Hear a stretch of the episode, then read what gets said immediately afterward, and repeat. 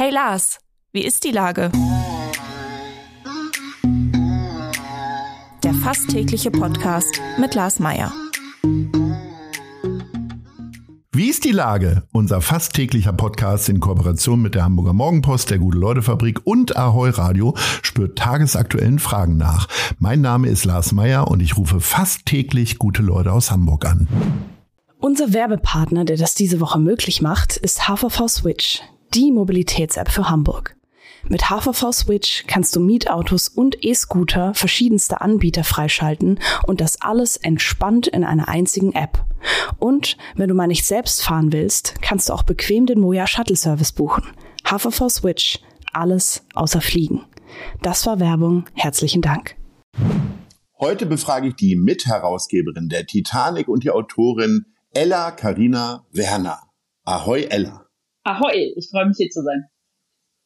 Liebe Ella, die Lesebühne Dem Pöbel zur Freude gibt es jetzt seit März diesen Jahres. Jeden Monat, nämlich jeden dritten Donnerstag, also auch heute. Macht ihr ein bisschen Spaß und Freude in diesen dunklen Zeiten? Erzähl mal, was erwartet einen da?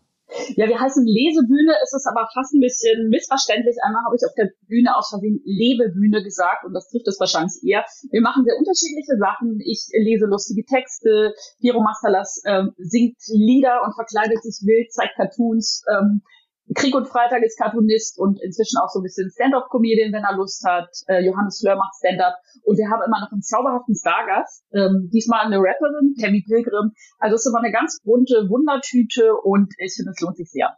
Das Ganze findet im Zentralkomitee statt. Mhm. Das hieß früher Politbüro. Alle benennen sich um Twitter äh, und auch das Politbüro. Äh, wie ist es denn so, auf der Bühne zu stehen? Ich meine, normalerweise sitzt du am Schreibtisch und denkst dir lustige Geschichten aus. Ich stehe sehr gerne auf der Bühne, ja auch schon relativ lang, äh, auch so solo immer mal.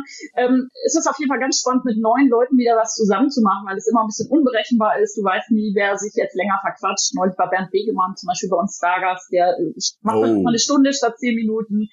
Also das finde ich äh, wahnsinnig spannend, dieses in der Gruppe was machen und nicht den Abend eigentlich unter Kontrolle haben. Ich bin nämlich so ein bisschen Kontrollfreak und alleine äh, solo weiß ich genau, was ich mache und so weiß ich nie genau, was passiert und das bringt natürlich aber auch den Kick. Ja, ähm, ihr macht das jeden Monat. Fällt dir denn jeden Monat was Neues ein? Frage ich jetzt mal ganz doof. Ähm, ja, muss. Und das finde ich auch schön, weil ich veröffentliche dann auch Geschichten gerne alle zwei Jahre im Geschichtenband. Und da hat man immer so kurze Deadlines. Das ist ja eigentlich viel schöner, als wenn man alles am Schluss erst fertig machen muss. Äh, doch, ich glaube, ich habe immer eher viel zu viele Themen im Kopf als zu wenige. Und äh, bin dann aber ganz froh, wenn ich mich auf ein oder zwei Sachen fokussieren kann. Und wenn einmal nichts einfällt, dann kann man auch mal was rauskramen, was man vor fünf Jahren schon mal gemacht hat. Du hast den Geschichtenband schon angesprochen. Es ist gerade ein neuer rausgekommen. Man kann auch ohne Kinder keine Karriere machen. Ein großartiger Titel. Ähm, also man soll ja eigentlich Bücher nicht nach ihrem Cover beurteilen, aber ich finde, aufgrund des Titels sollte man sich dieses Buch schon kaufen. Ähm, erzähl doch mal daraus, was du da so beschrieben hast. Geht es wirklich nur um Kinder und Karriere? Ähm, nee, also in ganz stark im Fokus steht äh, Ella Karina Werner, also ich. Äh, das sind sehr stark autobiografische Geschichten. Letztlich geht es sehr stark um das Leben einer Frau Mitte 40 und um die Themen äh, älter werden, ähm, sich irgendwie positionieren in der Gesellschaft, sehr stark um feministische Themen. Zum Beispiel eben um das Thema, äh, wie es ist als etwas alternde Frau, sag ich mal, äh, Flirts äh, immer noch zu haben. Also mir passiert das zum Beispiel immer mal wieder, dass mich im Dunkeln irgendwelche 20-Jährigen anflirten, dann merken, dass ich ja viel älter bin und das super peinlich bin. Und daraus ergeben sich auch lustige Situationen. Darüber habe ich zum Beispiel geschrieben. Genau, also vielleicht ist es ein bisschen insgesamt so ein Hoch auf das Älterwerden, was ich sehr schön finde. Und äh, es kommen viele Figuren vor, die ich auch früher schon mal hatte. Meine Mutter, mein Onkel, Menschen, die, mit denen ich äh, gemeinsame Gespräche habe, Dinge erlebe. Und ich glaube, es liest sich sehr kurzweilig, hoffe ich. Das Buch gibt es auch als Hörbuch. Ähm, ich stelle mir das ja wahnsinnig äh, schwierig vor. Also so viel zu lesen, so lange zu lesen, das ist ja nicht ganz so einfach. Hast du früher schon in der Schule Vorlesewettbewerbe gewonnen oder wo kommt dein Talent her? Also ob ich da Talent habe, äh, könnte ich jetzt gar nicht selber beurteilen. Ich habe tatsächlich nie bei diesem Vorlesewettbewerb mitgemacht, da habe ich mir nie so richtig getraut. Ähm, aber ich habe da jetzt im Nachhinein auch großen Respekt vor. Also als der Hörbuchverlag gefragt hat, ob sie ein Hörbuch machen können und auch prominente äh, Hörbuchsprecherinnen geschlagen haben, also Schauspielerinnen, habe ich gesagt, nö, nö, ich mache das gern selber. und dann haben die auch gesagt, ja, schön, weil es ja auch natürlich toll ist, wenn die Autorin das selber liest. Ähm, aber nachher habe ich großen Respekt mit Atmen, mit Stimme behalten, ähm, mit Betonung und äh, da kann man viel falsch machen. Ich hoffe, ich habe es gut gemacht. Wie lange dauert so eine Hörbuchproduktion? Das ist ja doch schon länger, als wenn man es nur lesen würde, ne? Ja, ich habe vier Tage lang eingelesen. Mhm und vorher noch Dann würde ich mal so fünf, sechs Tage veranschlagen. Du bist ja ähm, auch auf Tour mit deinen Lesungen. Gibt es eigentlich einen Lieblingsort und gibt es für deine Geschichten ein Nord-Süd-Gefälle? Ähm, gute Frage. Ich bin da noch ganz so viel im Süden. Ähm, nee, würde ich eigentlich nicht sagen. Ich höre das immer wieder, dass AutorInnen sagen, dass sie im Süden schlechter ankommen oder andersrum, weil ihr Humor eher in den Norden passt. Habe ich zum Beispiel mal über Umwege von Rocco Schaboni gehört. Ähm, kann ich schlecht sagen. Ich trete natürlich gerne auf in Orten, wo ich schon oft war, wo ein urbanes Publikum ist, wie Frankfurt oder Berlin. Aber ganz zauberhaft sind eigentlich diese auch kleineren selbstorganisierten Veranstaltungen in Städten wie Oberkaufungen oder demnächst in meiner Heimatstadt Bad Oeynhausen, weil die oft von kleineren Kulturzentren mit sehr viel Liebe äh, und auch oft einer sehr schönen Gruppe an Stammgästen äh, gemacht werden. Und ich finde das dann zum Beispiel besonders schön, ältere Leute zu knacken. Ich liebe das, wenn dann so 70, 80-jährige Frauen oder auch gern Herren kommen, die fast vielleicht so ein bisschen mit versteckten Armen da sitzen und denken, so ja, ja jetzt äh, komm erstmal und zeig mir, was du kannst. Und dann mag ich das sehr, die Leute, äh, gerade die zu überzeugen, die äh, vielleicht auch aus einer ganz anderen Bubble, aus einer ganz anderen Welt stammen als man selber. Ich bin ja selbst nicht ganz äh, unweit von Bad Oeynhausen aufgewachsen und äh, insofern weiß ich, es gibt reichlich alte Leute. Also es ist ein, ein Kurort, der ein bisschen eingeschlafen ist, wahrscheinlich irgendwo zwischen 70er und 80er Jahre hängen geblieben ist wie ist das denn für dich, nach Hause zu kommen aus der großen Stadt?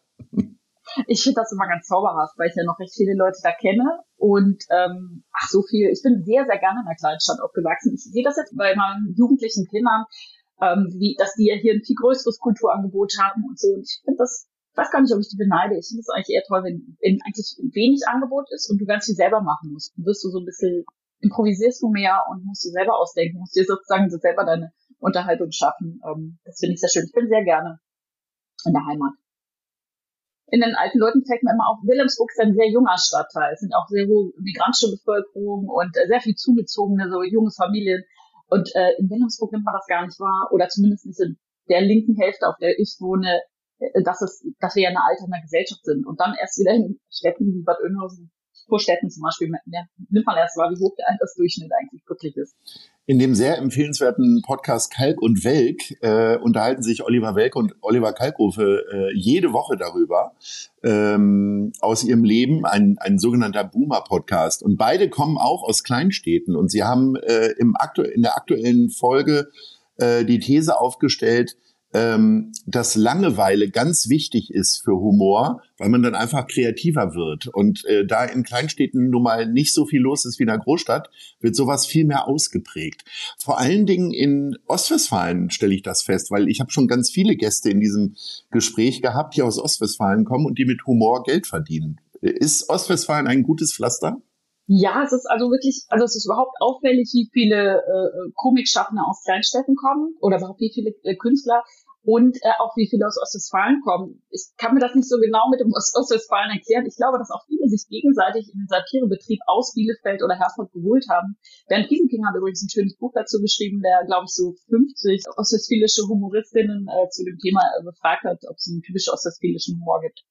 Ähm, jetzt weiß ich natürlich den Titel des Buchs nicht, aber das kann ich empfehlen. Ja, es ist wirklich auffällig. Von Wiglaf Droste über äh, Bernd Wegemann ganz, ganz viele kommen aus der Ecke. Du bist ja auch äh, Mitherausgeberin der Titanic. Ihr habt für einige Schlagzeilen gesorgt, weil ihr äh, ziemlich bedroht wart. Ihr habt zu wenig Abos verkauft, beziehungsweise es kam zu wenig Geld rein. Äh, Sieht es denn jetzt besser aus? Ihr habt zahlreiche Aktionen gestartet. Ähm, und äh, erzähl mal, wie ist denn der Stand der Dinge? Also die äh, ganze Kampagne hat extrem gut funktioniert. Das hat mich richtig berührt. Ähm, es gibt, glaube ich, 7.000 neue Abos. Es, äh, das Traumziel war 5.000, äh, wo jetzt auch längst nicht alle dran geglaubt haben. Es wurden sehr, sehr viele auch außerhalb von Abos, äh, zum Beispiel Retter-T-Shirts gekauft, Geld gespendet. Ähm, das ist jetzt nicht, dass wir in Geld schwimmen für, für x Jahre, aber dass man erstmal wieder ein, zwei Jahre äh, sorglos ähm, und mit auch neuem, ganz neuem Enthusiasmus vielleicht äh, weiterwerkeln kann. Und der Printmarkt ist natürlich schwierig. Das ist die Frage, wie lange es überhaupt natürlich noch Printzeitschriften gibt in zehn Jahren. Aber ähm, für Titanic war das jetzt eine super Aktion, ja dann wünsche ich euch da ganz viel Glück weiterhin und Erfolg. Und äh, ich kann es jedem empfehlen, auch ich habe seit vielen Jahren ein Abo, äh, macht es mir nach. So, wir kommen zu unserer Rubrik. Nice